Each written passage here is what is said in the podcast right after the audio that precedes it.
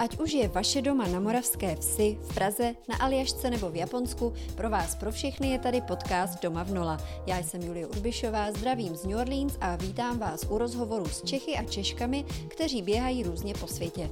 Každý z nich má svůj obyčejný a přitom originální životní příběh. Začínáme teď a tady.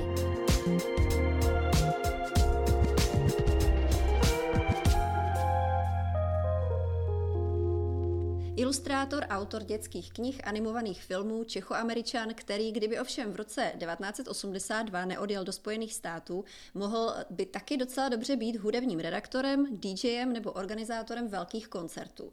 A nebo třeba režisérem. Já myslím, že bych asi dělal ty kreslené filmy a já myslím, že v Československu a pak v České republice a na Slovensku vždycky byla ta tradice tak pozoruhodná, že ty, by to byla radost ty filmy dělat. Já vím, že ty lidi, kteří u filmu zůstali, který jsem za sebou nechal, tak si pak stěžovali na to, jak se to stalo komerční, že vymizela ta umělecká část. Já rozhodně bych eh, nebyl pořadatelem koncertů, protože to obnáší různý rozhodnutí finanční, na to já jsem nikdy nebyl, ale Někdy mi bylo líto, když jsem eh, se na krátkou dobu stal velmi populárním disjokejem a potom jsem četl 20 let potom, nebo jak vlastně ty, ty, ty někteří disjokejové jsou na tom tak dobře, že jezdí po celý země kouli a hrajou eh, velký, velký večery. Jenže to nějaký míchání hudby, což já jsem vlastně dělal taky, takže na to bych taky asi neměl, ale kolikrát jsem si říkal, když to bylo těžké s těma knížkama nebo s těma obrázkama, jaký by to bylo bývalo, kdybych zůstal disjokem, ale já myslím, že to taky nikdo by nevydržel být disjokej, chodit po večerech, pouštět desky třeba 30 let. Takže z toho, co jste řekla, to je hezký, protože to je taková ta vzpomínka. Krásný byl ten redaktor těch novin, ale to je jako když jsou lidi mladí a nás tam byla celá taková parta mladých lidí, který jsme milovali hudbu a psali jsme tak jako experimentálně, že to pro nás bylo možnost zkoušet poezii, fantazii. Já myslím, že jsem moc hudbě zase nerozuměl, ale bylo to nádherný, ta tvorba těch, toho, tý, těch aktualit melodie. A nedávno jsem viděl film o tom, jak um, se vyvíjel časopis Rolling Stone a vlastně jsem si uvědomil, že kdyby nebylo té strašné politiky, s kterou člověk vyrůstal, tak tohle mohl být velmi uh, krásný, významný časopis. Já taky v tom roce 69, když jsem dělal rozhovory v Londýně se všema těma slavnýma muzikantama, tak jsem potkal takového malého s dlouhýma vlasama, který byl někde na návštěvě u eh, varhaníka Keith Emersona a to byl ten Jan Venner, který v té době měl první čísla toho Rolling Stoneu, z kterého pak se stal mogul a ten časopis se prodával v milionech. Tak to je taky takový, jako, že jsem psal eh, jednomu z těch eh, autorů, z těch, z těch aktualit melodie, kdybychom u toho bývali zůstali, ale zase čert ví, jak by to dopadlo hmm. a určitě by nás časem někdo zakázal nebo se nás snažil prostě. Tam byl ten problém prostě s tou politikou, že všechny tyhle věci narážely vždycky na nějaký zákaz a nebo na kompromis. Mm-hmm, a nebo jak ty člověk zjišťuje podle těch nekrologů, těch kamarádů, že oni vždycky říkají, zemřel významný fotograf, působil jako agent státní bezpečnosti pod jménem SAD a to je vždycky šok se dozvědět tyhle ty věci, o kterých jsem já taky vlastně naštěstí přišel. No ale to je taky naše součást života, který v tom žili. A já vím, že mám žena je americká, děti jsou americké, tohle se dá těž, strašně těžce vysvětlit, jak s tím člověk pořád bojuje, jak zná lidi, kteří z tohohle byli naštění a z toho není cesta ven, protože nevíte, jestli lidi říkají, a já jsem to jenom podepsal, nic jsem nikdy zlýho neudělal. A teď vy nevíte a pak zase znáte druhý lidi, kteří seděli třeba ve vězení jako Havel nebo dezidenti, který někdo udal a já, já jsem z toho vždycky vyplašený prostě, kdo je ten opravdový eh, donašeč a kdo není. A to se povedlo teda tomu systému ty lidi opravdu takhle, takhle zničit tímhle tím celým. No. A zase jako v Jižní Africe nebo ve východním Německu možná se to řeší víc, u nás se to všechno zametlo pod nějaký koberec, takže lidi si o tom do dneška jako špitaj a nemluví se o tom, ale ta moje generace je tím prostě celá totálně prožraná, dokud neodejde, dokud ty mladí nebudou, ty mladí čistí lidi, tak, tak je to vždycky to prokletí, který tam vysí, že to je něco z té minulosti. My jsme odběhli trošku od toho DJingu. Nepřipadáte si, a to myšleno v dobrém, tak trošku jako ta žijící legenda v tom smyslu, že jste byl úplně u toho začátku právě pouštění té hudby, u těch, u těch diskoték. Jak jste se vlastně k tomu dostal tehdy, protože to opravdu začínalo? No to bylo, to bylo úplně, sam, úplně velký začátek a připadám si teď najednou, to je zajímavé, jak se ty doby mění časově, že si najednou připadám už moc jako legenda, což já myslím, že možná starý lidi pak si řeknou, už jsem toho zažil moc, už prostě víc nemůžu, ale v té době vlastně to byly úplně ty začátky, kdy nás jako v pubertě fascinovalo něco, co fascinovalo všechny mladí lidi na celém světě, co je zajímavý a ty Beatles jsme nemohli rozeznat a pak běžely nějaký filmy, týden anglického filmu a dávali tam uh, perný den a ty jsme z toho byli všichni pryč a začali jsme vyhledávat tu hudbu v té formě, co hrály ty místní skupiny. A můj otec byl filmový režisér, který dělal nějaký film s anglickým producentem, že udělal hudební filmy.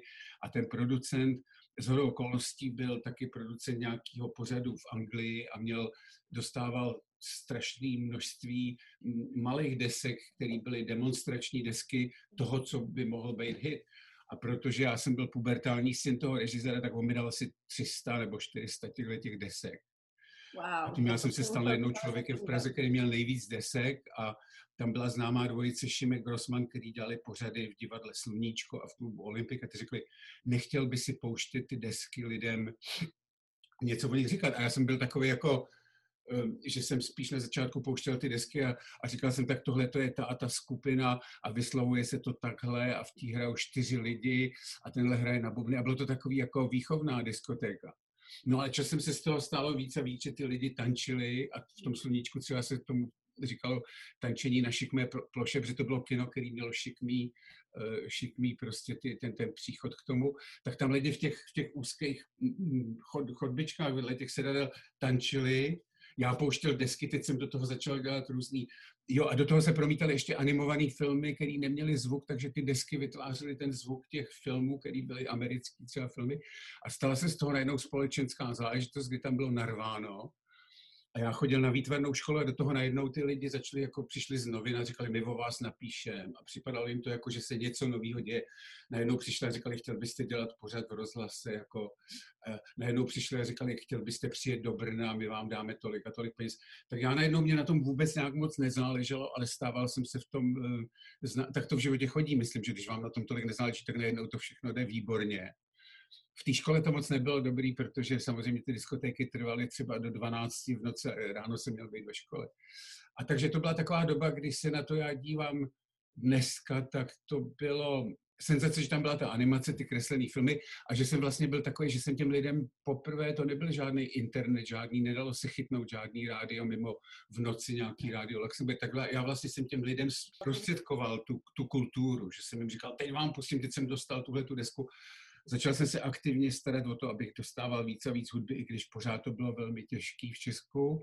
A byl jsem ten, který eh, zprostředkoval tu hudbu. Vím, že mě pozvali do nějakých dolů na Ostravsku a tam ještě vůbec nikdo nevěděl, co to je, takže já jsem přijel, už jsem měl nějaký uh, barevný trička, myslel jsem, že jako diskotéka, oni měli oponu a teď se ta opona otevřela. Jo a na, na, na podiu měli stoleček s kitkou a křeslo říkali, to je pro redaktora, redaktora z Prahy, který bude v besedu. A teď se otevřela ta opona a tam stáli prostě ty lidi a měli kravaty a byli jako oblečení do tanečních. To byly takové ty čaje, ne? Takže prostě za půl roku jsem tam měl, už tam řekli zahraj Jimmyho Hendrixe a když ne, tak přilítl půl litr piva. No a pak bohužel, co jsem si uvědomil, jak ty lidi, jak najednou se to rozdělilo, ta hudba, protože na začátku ta hudba byla, hudba byla jako Beatles, Rolling Stones, Kings, všechno se to dalo smíchat dohromady. A pak najednou začali ty, co poslouchali podzemní nějakou hudbu, ale bohužel začaly takový ty diskotéky, co byly pro, pro vometáky a takový ty, eh, takovou tu společenskou smetánku, kdy to byly vlastně ABBA, tyhle ty a tam blikaly světla a z těch diskotek se staly. Takže já když dneska řeknu, že jsem jako diskoteka, tak pak ty lidi si představí tyhle ty eh, takový místa, které byly vlastně, to byly dost odporný lidi, to já jsem neměl rád a to už jsem to nedělal potom. Mm. Mně se to líbilo, když to byli ty mladí studenti a tak, a pak jak se to rozdělilo do těchto těch jako společenských vrstev, tak už jsem se tomu tak nevěnoval. Taky jsem byl první dičokej v Polsku, takže jsem byl v tom, v, to jsem taky zjistil v Grand Hotel Sopoty a to se jmenovalo ten pořad Tego ještě nebylo. Já jsem tam byl jako hvězda, měl jsem nějaký klobouk a hrál jsem tu hudbu a, a oni to měli dva pořady. Jeden byl pro mladý tělem, to bylo odpoledne a mladým duchem to byly nějaký starý už eh, tyhle ty, který tam přišli zatančit, ale já až pak potom zjistil, že ten Grand Hotel Sopot je šíleně, tam bydleli různý spisovatelé, taky tam bydlel Hitler. To je takový jako jejich hotel, kde, kde bydlelo nejvíc lidí a tam se odehrávala ta diskoteka, ale to bylo v roce 1900 možná 70, no to je šílený, to je 52 let. Můj otec byl vždycky jako big beaták, on tak on hrál na klávesi a měl několik kapel a přesně oni vždycky jako vykládali o těch čajích, vždycky se jako odpoledne tam jít v pět hodin odpoledne, snad v neděli vždycky je čaje. Která píseň nebo která skladba třeba vám utkvěla úplně v paměti z té doby, která prostě vždycky na tom vašem repertoáru byla? Bylo něco takového? To já jsem si měl vybrat znělku a každý chtěl mít nějakou znělku, která by byla nějak uh, rytmická. A já dostal tehdy desku podzemní, to bylo zajímavé, protože v té době to byla avantgardní skupina, on pak se stal velkým, měl několik velkých hitů a to se jmenovalo Steve Miller Band a, a ta deska se jmenovala Sailor a začíná to skladbou, která se jmenuje Living in the USA a v té době já jsem absolutně nemohl vůbec tušit, že bych se podíval do Ameriky.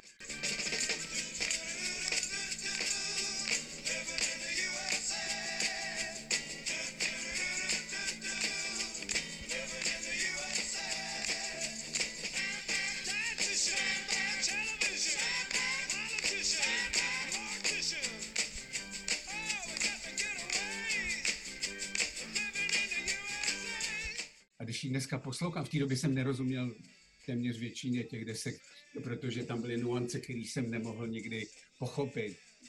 A, a, a u této skladby tam je jako, že v Americe žijou lidi všech různých barev a všech různých, eh, že můžou být eh, bez nohou a že můžou být slepí, ale že je to země demokratická, ale že prožívá, jako dávejte si pozor, kde žijete, to je to, je to náročný. A v té době já jsem to bral jenom jako rytmickou, kde oni vždycky zpívají Living in the USA, tak mi to přišlo, to je bezvadný. A dneska je to vlastně takový, jako že říkám, a on už mi tehdy říkal, že to nebude jednoduchý, ale na to já přicházím až teď naštěstí na všechno. Takže to je, když se člověk má čas v té pandemii nad vším zamyslet, tak to poslouchám. A on taky potom v té době byl podzemní kapela, pak měl nějaký velký hity a stal se z něj velmi slavný prostě a to trvalo dalších 25 let. Takže to je taková skladba, kterou tím to propojuje celý. A furt je do dneška dobrá skladba. Je to. Vy když jste potom přišel do Ameriky, pamatujete si třeba, jako, zůstala vám pořád ta hudba nějak eh, blízká? Chodil jste na koncerty? Já vím, že jste někde říkal, že jste strašně moc eh, se těšil, že se někdy podíváte do Woodstocku. Splnilo se vám to? Já vlastně bydlím na půl, no ne půl cesty, třetinu cesty do Woodstocku z New Yorku a rozebírali tady most, tady byl slavný most, kdy já jsem každému říkal, tak si kousek toho mostu vemte, protože to byl takový železný most, protože to byl most, na kterým všichni jeli do toho Woodstocku přes ten most, teď je tam nový most Mario Como. Využil jsem toho plně koncertu v Los Angeles, v New Yorku, ale máte zase pravdu, že ta hudba, že si člověk uvědomí, že ta hudba je prostě propojená vždycky na určitou dobu. Takže já najednou, když náhodou slyším skladbu, která se hrála třeba v době, kdy jsem se snažil najít byt v New Yorku, nebo když jsem se rozešel ze svojí dívkou, jak je to propojený, ta hudba. Jako ty první písničky jsou ty nejhezčí, protože to bylo takový, když člověk se těší do života a čeká, jak to bude krásný. Potom jsou ty různé eh, stavy těch, těch jednotlivých etap života a ta hudba je s tím propojená stoprocentně, jako jsou taky, taky literatura, ale hudba úplně nejvíc. A ta populární hudba asi úplně, úplně nejvíc. Je to jako vůně, že si to ten mozek eh, uchová už navždycky, když potom někam jdete a ucítíte něco, tak vám to připomene. I když je pravda, že já když jsem dělal některé obrázky, které trvaly strašně dlouho, tak poslouchám hudbu a můžu třeba poslouchat, a v té době vím přesně, co jsem poslouchal a vlastně to je rytmus toho, co dělám. A to může být i vážná hudba. A třeba rok bych si pamatoval, jakou hudbu jsem poslouchal, když jsem to dělal, ale dneska už, když se podívám na knížku, kterou jsem udělal před 20 lety, tak si nevybavím tu skladbu. Je to, ale je to velmi propojený v této práci, protože jako vlastně, když vypíšete třeba, tak nemůžete moc poslouchat, aby vás to nevytrhlo, o čem najednou je řeč nebo tak, ale u té práce, která potom se musí udělat vlastně, jako třeba vyplnit tu plochu a tak, nebo malování, tak poslouchám hudbu. Třeba minulý týden jsem psala takový článek, který jako nevyžadoval úplně moc velkou koncentraci, takový jako lehčí žánr a to jsem si teda dala do uši nějakou tady jazzovou meditaci a bylo to úžasné. Úplně mě to přesně dodávalo energii toho a, a, a mě teda potom proudí i nápady z toho rytmu. Nebo to může být obráceně, že to je něco hrozně smutného. Vy začnete s velkou energií a teď posloucháte nějakého málera a najednou eh, to třeba, no takže to máte vlastně výborný v tom New Orleans, že tam vzniklo mhm. strašně moc desek a, a ta hudba je, je... Všude, je všude okolo nás. Pojďme se posunout k té vaší knížce, proč jsme dneska tady. Vy teda jsme se dostali od té hudby k tomu, že vy máte na kontě, pokud se nepletu, 27 knih vašich? Já to už teď nepočítám, protože jsem se, jeden, jednu dobu jsem to počítal s tím, že jich bude hodně, jakože to záleželo na těch číslech. A teď asi je to nějak tak možná 20. Já nevím, ale je to jako vlastně se může taky říct, že třeba jenom 10 z nich je eh, pozoruhodných a ostatní jsou zkoušky, prostě výstřely do tmy, ale je jich, je jich tolik asi, ale pak bylo daleko víc v těch začátcích těch knížek, co jsem ilustroval pro jiný lidi, protože to bylo vlastně, čím jsem se musel uživit. Že. A co tím chci říct, je, že zkrátka ta ilustrace se stala tím vaším životním posláním, tou, tou prací. Vy jste dneska po celém světě, nejenom máte mozaiku v New Yorku, loňská výstava v Doxu v Praze byla strašně úspěšná, vidělo ji zhruba 100 tisíc lidí. Já jsem teda bohužel se na ní vůbec nedostala a do dneška teda mě to strašně mrzí. A poslední ta knížka vaše, Nikki, a, nebo Nikki and Vera, tak to je příběh Nikolase Vintna, zachránce židovských dětí, který je v Česku si myslím už docela dost známý. Ale jak Amerika? Co na něj zatím říká Amerika? No tak to já eh, musím říct, že ta knížka vyšla 26. ledna a Amerika, Amerika je zajímavý, že Amerika jako asi kvůli tomu, co se v Americe děje pořád a jak je to, hm, každý den se něco stane, tak hodně lidí podvědomě ví ten jeho příběh, protože byl strašně slavný ten eh, filmový záběr, kdy on je v televizi a ty děti kolem něj vstanou a on je dojatý a teče mu slza. A to lidi si pamatujou, ale pak se jim to poplete s jinýma dalšíma věcma, takže přímo, když já jsem se zeptal, jestli ho někdo zná, tak lidi ho si ho nevyvolají, ale pak okamžitě si na to vzpomenou. A to není úplně jejich vina, protože před tím Vintorem byli ještě takový program pro záchranu dětí z Německa a z Rakouska, který se jmenoval Kindertransport. A to bylo asi 10 tisíc dětí, které byly zachráněny už z území, které byly, byly pod nacistickou nadvádou, ale v počátcích vlastně Německa nacistického Němci dávali možnost lidem odjet, když zaplatili peníze. Mhm. A takhle vznikl ten Kindertransport a to lidi znají. A já jsem teď najednou překvapený, kolik lidí mě kontaktuje s tou knížkou, která teď vyšla, který mají rodiče, prarodi, ne rodiče, ne, ale spíš prarodiče a, a dokonce ty sami ty prarodiče, který přijeli buď to s tím Kindertransportem, nebo i ty Vintonovi děti, o kterých jsem nevěděl, se mi hlásí.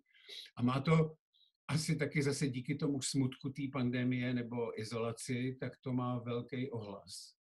Já nevím, jestli ten ohlas ten bude eh, třeba úplně jiný v Evropě, protože najednou, jak říkáte vy, tak v Čechách se o tom ví celkem hodně a, a vlastně a i lidi jsou na to hrdí svým způsobem, že to je taková pozitivní kapitola před tou válkou, která třeba nebyla tak úplně pozitivní. A, takže on vlastně taky i, i pro Čechy, jako všude, je důkaz toho hrdinství, co dokáže jeden člověk, když eh, se rozhodne, že pomůže nebo že má nějaký plán. Takže já teď jsem eh, mile, mile překvapený. U téhle knížky se nedá právě jako u jiných knížek říkat mile, to je bezvadná knížka, je to taková smutná knížka a je to fakt, fakt, faktologická knížka. Ale jsem, je to i kolem toho hodně, hodně se o tom mluví a třeba včera já jsem tady byl místně v místním obchodě, kam přišli právě lidi si jenom pár lidí, protože samozřejmě je pořád ta izolace a všichni mají masky, ale podepsal jsem tam asi 25 knížek. A přišly dvě paní, kdy jejich obě maminky přijeli na, z toho Německa jedna a jedna byla v koncentračním táboře. A najednou je tam to propojení těch dětí a pak jejich dětí, kdy oni chtějí jim přinést tu knížku taky, ty děti chtějí, aby o tom četli, aby věděli, co se dělo a zároveň nechtějí, aby to bylo moc krutý a chtějí, aby v tom byla nějaká kapka naděje, což ten Vinton je ta kapka naděje. A to byl taky moje inspirace pro tu knížku. Já jsem nechtěl se dostat do těch, protože to je strašně komplikovaný, kdybych se dostal do těch dětí, do jejich příběhů. Kdy ta paní právě včera mi vykládala, že její maminka už jí bylo 16 let, když jela, že se nedostala do dobré rodiny v té Anglii, že prostě šla na operaci slepýho střeva a prosila je, aby jí v té nemocnici nechali co nejdíl. Takže vlastně já ty příběhy, já jsem to, já jsem vzal příběh holčičky, která nahoru skončila u dobré rodiny a většina jich skončila u dobrý, dobrých rodin, ale je samozřejmě, že když bylo 699 dětí, který ten, on zařídil pro ně jenom rodiny, které je adoptovali a nemohl ručit za to, jestli tam bude tatínek, který křičí, nebo jestli, jak týhle tý paní říkali, oni chtěli chlapečka, přišla k nám holčička, tak najednou to měla a už byla vlastně už byla v pubertě, no, tak to je ta traumata tam musela být strašně velká těch dětí, že byly od, odloučení od rodičů. Já jsem poslouchala reportáž o té vaší knížce na NPR a ta redaktorka se vás tam ptala, jestli to není právě to téma velmi temné, nebo až moc temné pro děti. Co vám řekli v nakladatelství, když jste s tím tématem poprvé přišel? Protože já žiju v Americe, vy taky celý život vychoval jste děti, já je taky vychovávám a vím, že v Americe zkrátka mají trošku víc uh, takovou tu jakoby představu, že děti se musí ochraňovat, že nesmíme jim jako úplně říct eh, všechny ty hrůzy světa. Tak jaká byla ta první reakce? No, já jenom chci říct, že na to jsem na, na, narážel eh, neustále během té kariéry spíš autora dětských knížek než ilustrátora, že i několikrát třeba s knížkou o strašidlech s básníkem Preludským, třeba zrovna v Texasu jsme narazili na jednou, že někdo řekl, no ale tyhle ty příšery nejsou v Bibli vůbec. Ale že to je vždycky ta, eh, a myslím, že to je dilema všude do určitého věku. Říkáte dětem, že všechno je krásný, že svět je krásný a motýlci lítají, kytičky kvetou a nebe je modrý. A pak přijde ten moment, kdy musíte začít, ne musíte, ale začnete připravovat na to, že ne všechno je ideální a že se můžou stát smutné věci. A a to máte velkou pravdu, že všude je to jiný a ty nakladatelství nechtějí to riskovat. I když kolikrát mě překvapilo, že právě třeba s tématama, a teď je to hodně s rasovým napětím nebo, nebo s dobou druhé světové války, najednou jsou připravený úplně jít e, na druhou stranu. Ale tady já jsem myslím měl velký štěstí, že tuhle knížku dělám e, s, s, redaktorem nebo s nakladatelem. To je, za prvé je to nový, eh, nový dětský, dětská část nakladatelství, který se jmenuje dvojité dvojité Norton, který neměli dětskou mm, část. A vede to eh, Simon Bolton, který je původem z Anglie. Čili on třeba věděl velmi dobře o té příhodě mm-hmm. toho Vintona. A protože jsme oba mluvili o tom, kdo by byl vzorem pro děti, eh, bavili jsme se o hrdinství a o tom, co je hrdinství, ale ne takový to, co se dneska uvádí eh, jako takový ty celebrity, který třeba můžou být zpěváci nebo nic proti tomu, ale může třeba dát zpěvák dva miliony na nějakou věc dobrou a tím pádem je slavný, nebo může jít Kim Kardashian k prezidentovi a požádat o svobodu pro nějakou paní a najednou je jako její, tohle je její. A my jsme chtěli někoho, kdo, začali jsme se bavit o tom třeba v té knížce v úvodu, říkám, že jsou některý lidi, kteří pomůžou jiným lidem nebo udělají něco podstatného a my o nich vůbec nevíme, protože to udělali.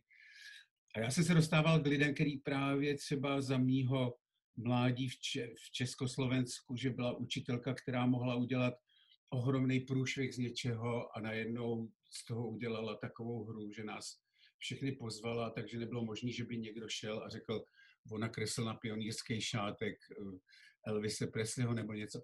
A tak skrz tyhle ty blbosti, které už jsem se já snažil pokrýt ve své knížce Zeď, jsme se dostali k tomu, k tomu Vintonovi. A já jsem se úplně soustředil na toho Vintona jenom jako proč, že mýmu synovi teď je 24, tak v té době mu bylo míň, ale jak někdo Vinton v té době, kdy on přijíždí do Prahy mu 27 nebo 28 možná, ale nemá vůbec žádný důvod někomu pomáhat, je prostě, eh, pracuje v bance v v Londýně a jede nám, má, má prázdniny, 14 dní prázdnin v zimě, ví, co se děje v Německu s Hitlerem, ví, co se děje v Evropě, ale měsíc předtím přijel ministerský předseda z Anglie zpátky do Anglie a řekl, podepsali jsme Mnichovskou dohodu, nemáme důvod pomáhat nějakým lidem, o kterých nic nevíme uprostřed Evropy, my, my se musíme zachránit sami. To byl, a angličani mu všichni tleskali a říkali, přivezl mír.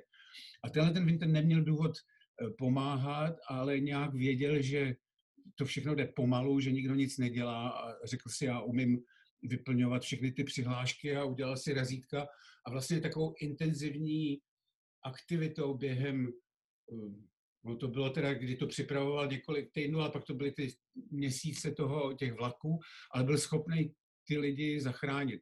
A to, že potom říkal, že těch lidí mohlo být víc a tak, to nevadí, ale tady bylo 700 lidí, který on zachránil a to se mě fascinovalo, protože si nikdy neřekl o, žádnou, o žádný vyznamenání, o žádný peníze. Dokonce i věděl, kde je jeho limit. Takže když ty děti přijeli do té Anglie a on viděl, že ty rodiny, rodiny se je odebrali, tak nechodil je kontrolovat do těch domácností, protože viděl, že s tím už nic neudělá. A tohle mě fascinovalo, ten přístup. Eh, tam, myslím, bylo pár věcí zodpovězené jeho dcerou, která do dneška se angažuje v té aktivitě pro ty uprchlíky a ta, která je báječná. A ta sama se jako dívala, co je ten tatínek za osobnost, že prostě je to člověk, který kdyby viděl, že se někdo topí, tak skočí do vody. A já jsem to nepokládal nikdy za temnej, temnej. Mě docela překvapilo, musím říct, že pro mě to byla knížka o tom, co on udělal a že ty děti zachránil před tou válkou, před tím holokaustem. A taky mě pomohl dopis od mý spolužačky, která teď je v Los Angeles, ale chodila se mnou na střední školu, kterou já znám roky, ale nikdy jsem nevěděl, ona, jsem jí říkal před rokem nebo dvěma, že, chci, že pracuje na téhle knížce a ona říkala, moje sestra, starší sestra, která byla o 15 let starší, byla s mojí maminkou, maminka jí zapsala, aby byla v tom vlaku toho Vintona. Dovedla jí na to nádraží. Posadila jí do toho vlaku ale pak to nepřinesla přes srdce, že by ji tam nechala. Tak ji zase vyndala z toho vlaku. Hmm. Šli domů. Časem Němci samozřejmě, že byli židovského původu, tak v obě skončili v Terezíně a přežili to. Ta Ivana, ta moje kamarádka napsala, oni to obě přežili. Byla to a taky dobrá zpráva byla, že se uvolnilo místo jedno, takže nějaká jiná osoba odjela na to místo ní. Ale jako přežila tu válku jako bylo to drastické poučení o tom, co se může stát a naštěstí přežila.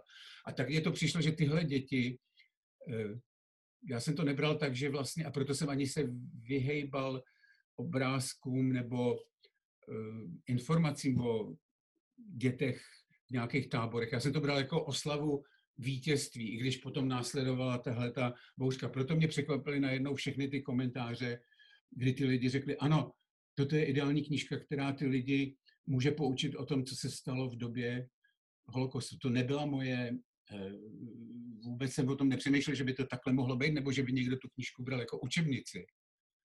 A naštěstí to, to National Public Radio udělalo tu věc, že pozvali nějakou paní, která je psycholožka, která mhm.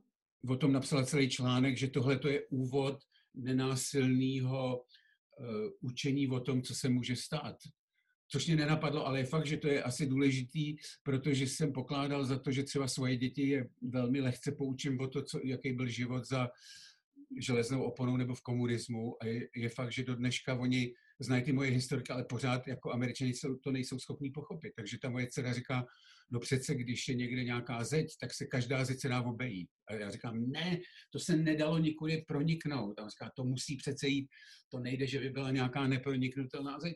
A, a a nebo když se ti to nelíbí, tak se přece sebereš a jdeš pryč. A ne, nejdeš pryč. To nešlo. A jako, jak je to to přísloví, že sitý hladovému ne, nevěří. No. Takže mhm, prostě to je vždycky moje pocit o Americe, že všichni říkají, ne, tady je to, ta demokracie je založená na takových základech, že, jsem, že je neotřesitelná. No. A viděli jsme, jak otřesitelná byla, že? Ta Věra Diamantová za svobodná, tak ona má dceru. Hrozně dojatě si prohlížela tu knížku, listovala tím a, a vlastně vám jakoby děkovala na dálku, že prostřednictvím té knížky mohla ještě trošku víc, trošku líp pochopit to, odkud ta její maminka pochází, jaký život právě žila. But this is the first children's book to bring her mother's childhood in Czechoslovakia to life. And there's her parents, and there's her with the cats, and how she loved the horses, and then the next page with her almost blind grandmother. And these are all things I've been brought up with as well. And you know, to see it illustrated is um, Většinu knížek, který jsem dřív jako udělal, tak vlastně byly nějak z historie nebo nebyly přímo napojený na, na žijící lidi. Pouze s tou knížkou, já vím, že jsem udělal knížku o Darwinovi a pak jsem šel do jeho muzea v Anglii, kde vys, oni tam mají schválně, že tam vysí jeho plášť a jsou tam jeho boty a jeho hůlka. A já jsem se úplně jako vyděsil, že ten Darwin přijde každou chvilku a, a řekl by mi, co si... A vím, že jsem udělal knížku o tatínkovi v Tibetu a moji sourozenci říkali, no takhle ten tatínek vůbec není. Mm. Tak to bylo těžký. Pak s tou knížkou Zeď, protože jsem se snažil napsat historii, jaký byl život za toho, za té totality, tak vím, že nějaký člověk mě napadl v nějakých českých novinách a, a řekl, sí slouží svým americkým chlebodárcům, protože jsem vlastně vykládal, jako kdybych byl z vesnice, co se v té vesnici dělo, když se lidi nekoukali, a to někteří lidi to nemají rádi, když takhle byste vytahoval špinavý prádlo, jak se říká. A hlavně, když jste pryč. Jste pryč a vy si jako najednou jste u někoho jiného a teď mu říkáte, no to bylo hrozný, kde já se... Ale takhle to nebyla ta, tam, tam šlo spíš o to, že třeba můžou nějakou skupinu jí zakázat hrát nebo někoho můžou, můžou prostě šoupnout do vězení za to, co řekl. Ale to je jedno, to bylo prostě, dal si se na vojnu, tak musíš bojovat. Ale tady to bylo zajímavé, protože najednou zase jsem si uvědomil, já jsem myslel, až tu knížku udělám, protože na té knížce jsem pracoval od doby, kdy byl zvolený ten ten, ten prezident Trump, tak od té doby vlastně, takže vím přesně, od kdy, do kdy ta knížka byla. A já myslel, až to bude hotový, že pojedu do Anglie a že se tam setkám asi s těma třema nebo čtyřma eh, lidma, na který jsem měl kontakt. A taky jsem myslel, že oslovím tuhle tu eh, věru a ukážu jí, co jsem udělal z jejího života. Ještě když jsem vůbec byl s někým v kontaktu, tak jsem tu knížku dopisoval a díky mojí tam byl jeden moment, kdy jsem nemohl eh, přijít na to, jak to vyřešit. Už jsem měl jako ten deník té věry, ale ještě jsem ho neměl takhle, jak ho mám teď. A to vlastně byla zásluha mojí ženy, ale ona přišla s tím nápadem, že holčička by mohla vykládat svůj příběh v první osobě. A proto to bylo takový skoro téměř naivní, ne, že bych říkal, že holčičky jsou naivní, ale bylo to jako, že ona to vykládá jako já se jmenuji Věra, mám ráda kočičky a tohle. A bylo to hrozně takový um, dojemný, protože to bylo v, tom jejím, v jejich první osobě celý ten den. A pak to bylo po válce, žila jsem za války v Anglii a pak po válce jsem při, přijela domů a No a najednou ten nakladatel řekl, to, to nejde. V Americe myslím, že to, tam to bylo velmi zajímavé kvůli právníkům, že já když si vybírám z té knížky eh, té věry, jako z jejího života používám, tak, bych, tak musím přesně použít ty pasáže, které ona řekla. A v Americe bylo zajímavé, že to je daleko eh, laxnější, než je to v Anglii, ty zákony, co já můžu. A najednou tam byla celá ta otázka, že kdyby bývala ta věra, se jí to vůbec eh, nezdálo, že to je její život, tak v té Anglii, že ta první osoba prostě nepřicházela a mě to hrozně mrzelo, protože najednou to ztratilo tu emocionální úplně tu a tak jsem to změnil do té třetí osoby, časem jsem si na to zvykl. Ale kdybych býval věděl, že vlastně jsem nevěděl, že Věra je nemocná už pět let. A to. Takže vlastně pro mě to najednou bylo velmi důležitý, co ty hlavní osoby, jako je dcera toho Vintona a ta dcera tý, jsem teda pak zjistil, a to bylo velmi zapeklitý zjistit, že Věra vlastně, protože oni nechtějí o tom mluvit a já o tom taky bych neměl mluvit, protože ona má vlastně Alzheimera. No a oni to měli dostat a já jsem nechtěl, aby to dostali elektronicky, protože to je takový, mm, vypadá to jinak než knížka. Takže jsem trval na tom, že ty první knížky, které vznikaly s hroznou obtíží během té pandemie, půjdou do rukou těch lidí v té Anglii navíc. A do toho se ohlásil to, to National Public Radio, který pospíchalo a říkal, jak to, že to neviděli, my s nimi chceme mluvit, tak viděli to, tak, tak já jsem musel na poslední den ustoupit, že jsem jim to poslal elektronicky. Ale současně teda se stala náhodou věc, že dostali poštou tu knížku ten den. A že já vlastně jsem nevěděl sám, co, já jsem se začal bát najednou, co oni řeknou. A říkal jsem si, to bude dobrý rádio. Jestli se jim to nelíbí, tak najednou někdo řekne, no dovolte, tohle to vůbec není můj tatínek, jak jste jí nakresl.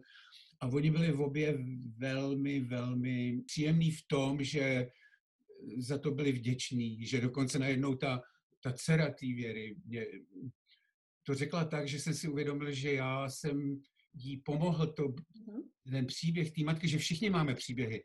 Vy, vy máte příběh o mamince, já mám příběh o mamince, všichni. A že vlastně je jenom málo lidí, který mají tu možnost, že někdo jim ten příběh eh, zprostředkuje, tak jak jsem ho zprostředkoval já.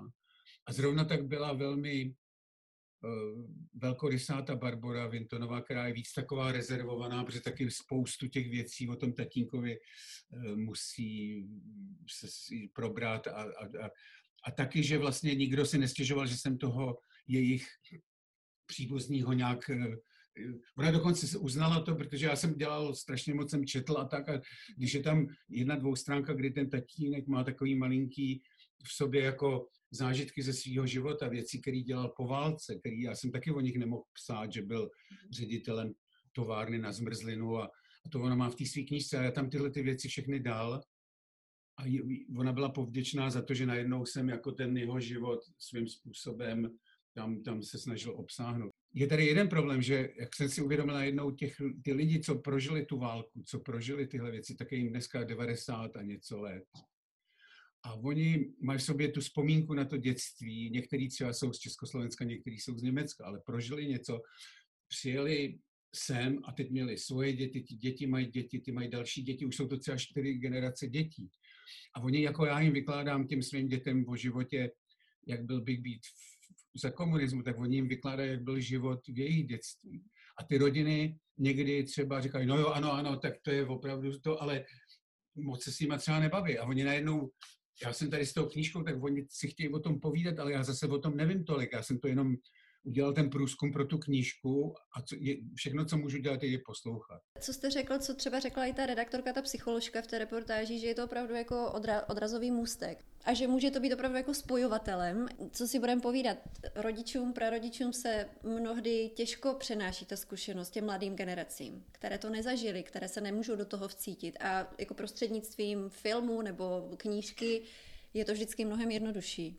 A je to velmi zajímavé, protože já si pamatuju v dětství, že jsem spotkával díky svýmu otci, který byl režisér, takže jsem potkal celou řadu lidí, kteří třeba byli v koncentračním táboře, že se řeklo, on byl po světě. A to nebylo vždycky z důvodů rasových, to byli lidi politicky nebo a ty lidi o tom nemluvili. V té době se o tom nemluvilo, v té době možná se o tom bavili mezi sebou, ale rozhodně to nebylo téma, kdyby se lidi sedli a řekli, tak já vám budu vyprávět. A pak jsem měl velkýho velkého kamaráda, pozoruhodného, nádherného člověka, to byl Arnoš Lustig, a to byl spisovatel, který tady žil.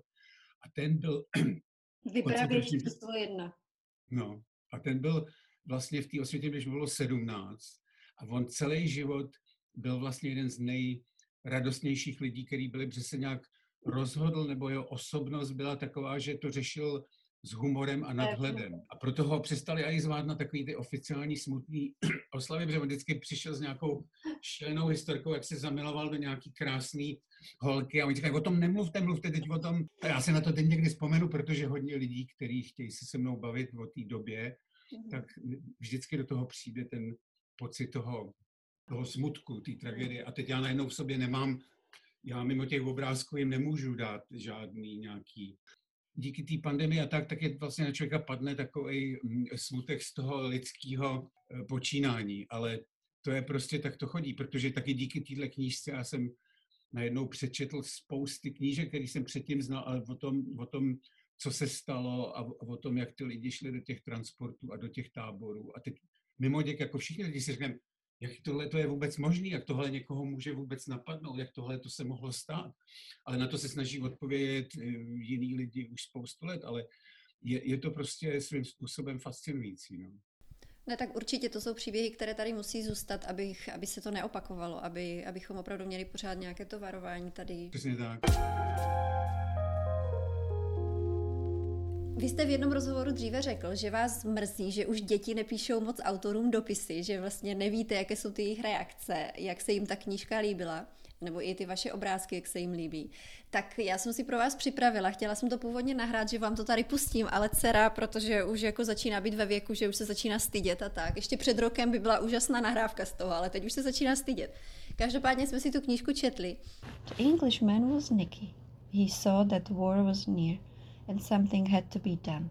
England would allow refugees under 17 to come if families could be found to take care of them and travel could be arranged. Wow. Tolik lidí přišlo tady, podívejte. Tohle je to Československo, OK? Hele, a koukej, co je to tady. Um, česká vlajka? Česká vlajka, no. A poznáš, kdo je sedí na tom koni? Ne. One. Ale to je svatý Václav, ten rytíř tady. Já myslím. Tohle je ten první prezident, A, Tomáš a tohle Garrigue je Masaryk. jako the, the lion on the flag. To je přesně on, to je ten český lev z té vlajky, ano, to je on, Elenko. A ten uprostřed je ten Tomáš Garik Masaryk, ten první československý prezident. Mhm. A když jsme si o tom pak jako povídali, co se jí na tom líbilo nejvíc, co jí na tom zaujalo, tak eh, všimla si jako těch detailů, jak tam máte vždycky nakreslené to, eh, to maloměsto, odkud ta věruška je. Tohle vypadá jako něco, já jsem si viděla někde v Česku nebo něco. Mhm. Tam mají takové podloubí, že, že jdeš takovým jako Jo, tak pod tím, no, přesně. cat, cat, cat, cat, cat, cat, cat, queen of cats. Mhm. A jak opravdu tím, jak my jezdíme každé léto za babičkou do Česka, tak jí to naprosto připomnělo to léto v tom Česku. Prostě ty domečky s tím podloubím. Ona se mi to snažila jako vysvětlit, teď neznala to slovo podloubí, že jo. Jak to tam máte prostě opravdu krásně znázorněné, tak, tak, tak to si tam jako proskoumávala ty detaily a ty kočičky a, a snažila se prostě vžít do té situace té holčičky skrz přesně to její jako dětství, které vlastně ta moje dcera taky v Česku zažívá, takové to idylické. A pak eh, úplně nejvíc, u čeho opravdu jako seděla několik minut, tak byla ta dvojstránka toho vlaku na, na pozadí té tmavé noční oblohy, tak to mám takovou jako zpětnou vazbu pro vás. Tak to děkuju. A když mi dáte vaši adresu, tak my vám napíšem, protože my jsme takový, jakože během zase té pandemie, já jsem se tady snažila s dětma doma, opravdu jako složitá věc a váš kolega, jestli mu tak můžu říkat, Mo Willems, tak eh, on během, během pandemie vytvořil YouTube vysílání, kde učil děti malovat, takže my jsme u toho strávili vždycky každý den. A, a moje dcera právě jako inspirovaná tím, jak on to umí i předat těm dětem, jak je opravdu jako skvělý, zajímavý chlap, tak ona začala tady jako malovat komiksy, vyrobila několik komiksů a poslali jsme mu právě k Vánocům na nějakou oficiální adresu, prostě fanoušci Mo Willemse. Takže my vám klidně taky napíšem dopis. No je báječný, no. Vždycky dělá takovou knížečku k Vánocům, tak já to pošlu pak vaší dceři, protože sice by ten mou to poslal mně, ale já už jsem si to prohlídl, takže to s radostí pak pošlu vám. Ale on je výborný v tom letom, protože on eh, to umí a navíc ten jeho styl a tak, tak jak by to mělo být, tak on to může předávat dál, protože určitě hlavně u dětí nemá cenu, aby jim někdo říkal, dávej si pozor a a to, to, proto já nemůžu učit, protože jsem měl takovýhle učitele, který vás pak hodnotí a ten mou rozhodně podporuje tu takovou tu bezprostřednost, která je nejlepší. A to bylo právě těžké u těch obrázků té věry, který já musím říct, že jako by se mi úplně třeba nezdály, ale já jsem se snažil přijít s něčím, co by bylo jako dětský, ale zase jsem to nemohl udělat úplně jako dětský, protože to je prostě, to bych musel být dítě. A tak jsem vymyslel to, co jsem vymyslel a, a vím, že třeba jsem si tam vymyslel, že jsou ty labe a kolem té její vesnice, že- byla silnice a řeky a pak jako cesta, která vede k velkému městu do Prahy a tam se mají odehrávat všechny ty věci, aby bylo vidět, že přišli ty uprchlíci nebo že, že už jsou tam Němci.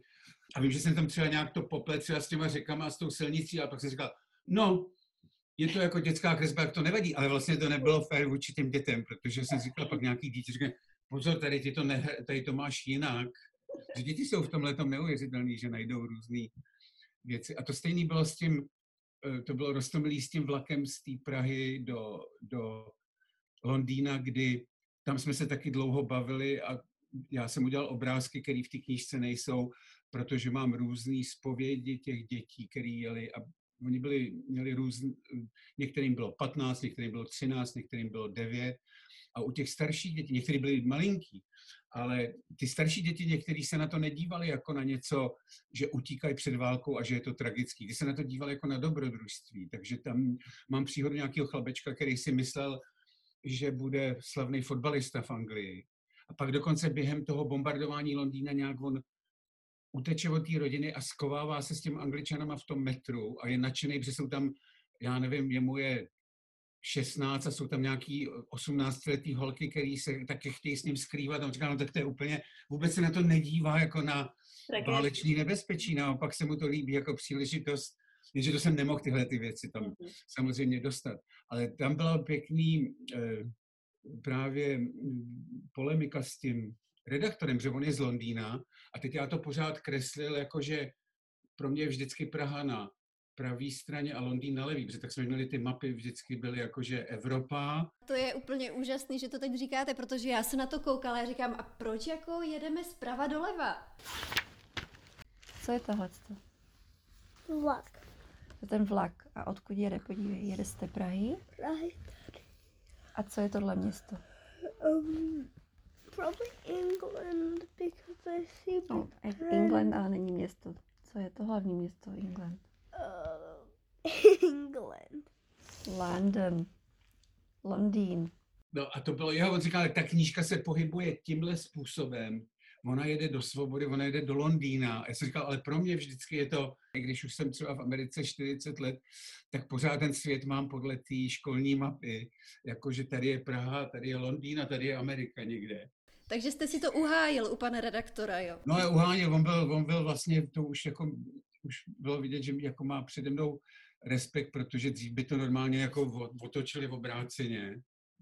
A, a tohle jako mu přišlo jako výmluva, ale já myslím, že spousta lidí se asi diví, proč jde zpátky. Děkuji za vysvětlení a má to smysl. Vy jste určitě dřív taky sondoval jako u svých vlastních dětí právě jako jak ta knížka na ně působí. Já mám vaši knížku, jedinou teda, kterou mám v češtině, tak jsou, tak jsou Tři zlaté klíče. A což je samozřejmě známá knížka o Praze, o vašem rodném městě a vy ji uvádíte dopisem pro dceru Madlenku a píšete Narodila se v New Yorku, v novém městě a možná se ptáš, kde se vzala tvá rodina, odkud přišel tvůj otec. Tahle kniha se ti pokusí odpovědět. Možná neumíš mluvit česky, možná máš raději jiné kouty naší nádherné planety, modrá moře, zelené ostrovy, rušná velkoměsta. Jsi svobodná bytost. A tak jako tak tě jednou čeká cesta do Prahy, kde vyrostl tvůj táta. Povedlo se vám to teda vysvětlit těm vašim dětem, odkud jste? Povedlo se to tak, jak, jak to jde. Já vlastně jsem byl v té době, to byla úplně malinká, to ještě nebyl její bratr, který je o dva roky mladší. A já jsem vlastně tím, tímhletím do- dojemným dopisem, který jste krásně přečetla, si, při, si připravil půdu do budoucnosti. že Madlenka bohužel nemluví česky a bohužel teď zrovna je někde u nějakého modrého moře. V té Praze byla, oni si ty děti myslejí, že mají že mají nádherný eh, vztah k Československu, ale protože jejich maminka nemluví česky, tak vlastně já jsem v té době moc pospíchal s těma svýma obrázkama. Dneska si říkám, mohl jsem každý večer je něco, ale prostě jsem to neudělal. A taky ještě to byla taková ta doba, kdy jsem chtěl, aby se všechno pohybovalo dopředu a vlastně to byl teprve rok 90, 91. A já jsem si pořád myslel, že se přestěhuji zpátky do Prahy, ale pořád nebyl čas, až se to nestalo, ale jezdili jsme tam pořád.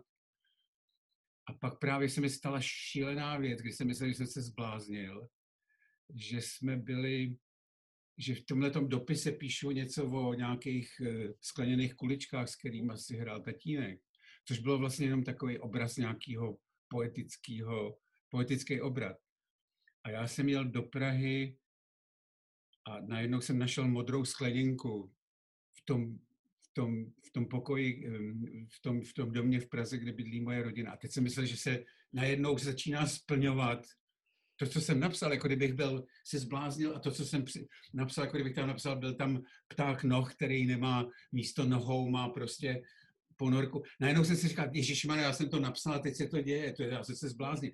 A pak se to vysvětlilo úplně banálně, že ten náš jeden čas, náš malý chlapeček, jak ty chlapeci hrajou pořád nějaký hry, tak on měl nějaký takový, s kterým asi hrál, a ty, ty měli tuhle tu skleněnku, kterou a on ji tam musel ztratit a ta skleněnka vydržela někde v rohu, i když se tam eh, třeba čistilo, až já jsem ji našel a pak se to vysvětlilo. Ale ten moment, kdy jsem si říkal, Ježíš já napsal úvod a tohle to se stalo. Jsem se narodil v Brně a už jako dítě jsem přišel asi ve dvou nebo ve třech letech tatínek se stal režisérem v armádním filmu, protože byl na vojně a my jsme se přestěhovali do Prahy, takže Praha pro mě nebyla, vlastně jsem, te- tehdy se lidi rozdě- rozdělovali na lidi z Brna, ty si říkali Brňáci a Pražáci To, to se takhle rozděluje dodnes.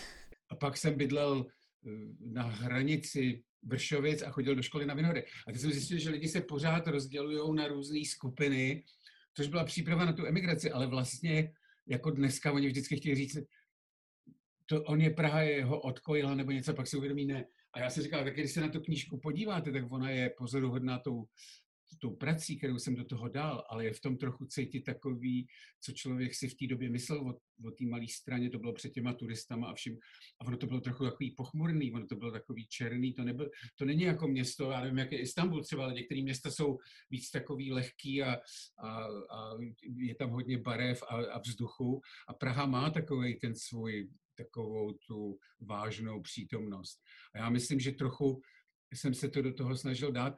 A a ty děti roztomilí, že dneska oni mají úplně nádherný vztah Československo, ale vůbec neví, jako nějak úplně blokují všechny špatné věci a tím, jak neumí česky, jak neví, že nikdo eh, třeba by něco špatného řekl. Takže je to ideální situace, protože říkají, to je úplně nejlepší země, nejlepší lidi. A dneska jsem si neuvědomil, že najednou je, je 27, je mu je 24 a on pracuje a ona ona žije vlastně, ona taky, ona učí děti, které mají problémy někde v Severní Karolíně a on je ve Washingtonu a teď už bude těžko je nahánět prostě, aby tohle udělali. Takže takhle to dopadlo a je to jejich život, je to smutný, že vlastně najednou jsem se já od té země takhle odstavil a zase já to neberu. Tak... Vy jste se určitě neodstavil přes to, co všechno děláte a, a na to chci potom navázat, ale ještě se zastavím na chviličku u těch tří zlatých klíčů, protože uh, na té vlastně stejné dvoustraně, kde je na pravé straně ten dopis, tak vlevo dole je poznámka, jenom jedna malinká věta, je to napsané psacím písmem. Děkuji za sen J.O. J.O. je Jackie Kennedy Onassis, která byla editorkou té anglické verze. Já jsem se někde dočetla, že vy jste k ní přišel, nebo teda spíš ona k vám přišla přes nějaká malovaná vejce. Tak to mi prosím vás vysvětlete. No to je už dneska taky právě hrozně komplikovaný to vysvětlit, že já jsem, když jsem v Americe vlastně uvízl, já jsem přijel dělat filmy v Los Angeles, animovaný filmy, měl jsem výzum na tři měsíce, ten film trval díl, ale hlavně jsem měl eh, povolení od československého krátkého filmu, abych eh, tři měsíce, že můžu dělat ten film a pak se musím vrátit. A teď najednou ten film, protože kreslený film je náročný, trval daleko díl, tak jsem žádal o prodloužení toho a oni řekli, ne, musíte se vrátit do Prahy. A já už měl několik zážitků předtím, že vždycky, když řekli, musíte se vrátit, pak najednou zase nešlo odjet, tak jsem řekl, ne, já dodělám ten film, už je mi přes 30, musím něco dokázat a a vlastně ten film se nepovedl, oni mě napsali, že když se nevrátím, takže budu mít průšvih a teď já jsem si připadal úplně opuštěný a nic a nemohl jsem v tom Los Angeles vlastně sehnat vůbec žádnou uh, práci, protože jsem nabízel nějaký témata na filmy. Jo, najednou ty lidi, co jako vlastně byli přátelský a sponzorovali mě, viděli to nebezpečí, že tam uvíznu a, a že bych u nich mohl bydlet nebo něco, tak prostě najednou jsem si byl takový osamocený a mimo to, že jsem u, začal učit na nějaký škole jako ilustraci, to taky nešlo. Jsem, já jsem maloval eh, velmi takový elaborátní věci na vajíčka, který jsem vyfoukl. To byla ještě tradice z Prahy, že jsem tam ale nedělal to jako tradiční kreslice, maloval jsem tam celý výjevy, nebo jsem dělal takový obličej. To bylo celý takový můj, můj, moje období, kdy dneska si vyčítám, že jsem to dělal na opravdový vajíčka, protože ty se časem samozřejmě rozloží. Jo. No a ty vajíčka jsem prodával za šíleně malý peníze různým lidem a vlastně nějaký časopis mě pak vyzval, jim to přišlo jako skvělý nápad to dát na obálku. O někom, kdo je unikátní a všechny vajíčka byly jako vlastně šedý a najednou tam bylo jedno barevné vajíčko, jako jak zazáří nějaký člověk nebo něco. Já to někde mám, takže vám to pak můžu poslat. A, a tohle viděla údajně paní Ona Sisová, která byla eh, redaktorka a, a vlastně za jeden dolar ročně, že ona nějak chtěla pořád něco dělat v kultuře, což dělala šíleně moc věcí a zachránila mm, železniční stanici Grand Central a knihovnu a tak a chtěla pracovat jako mm, redaktorka v knižním nakladatelství, kde dostávala dolar ročně nebo něco, ale měla taky výhodu, že mohla si prosadit různé věci, protože přece jenom byla známá paní Kennedy. A tady Petra si se na chviličku přeruším. Další jeho historky, povídání o ilustrování a o psaní knížek eh, si necháme na další díl podcastu Doma v nula. Nezapomeňte si na všech podcastových aplikacích, kde posloucháte, dát odběr podcastu. Zatím se mějte a příště zase naslyšenou.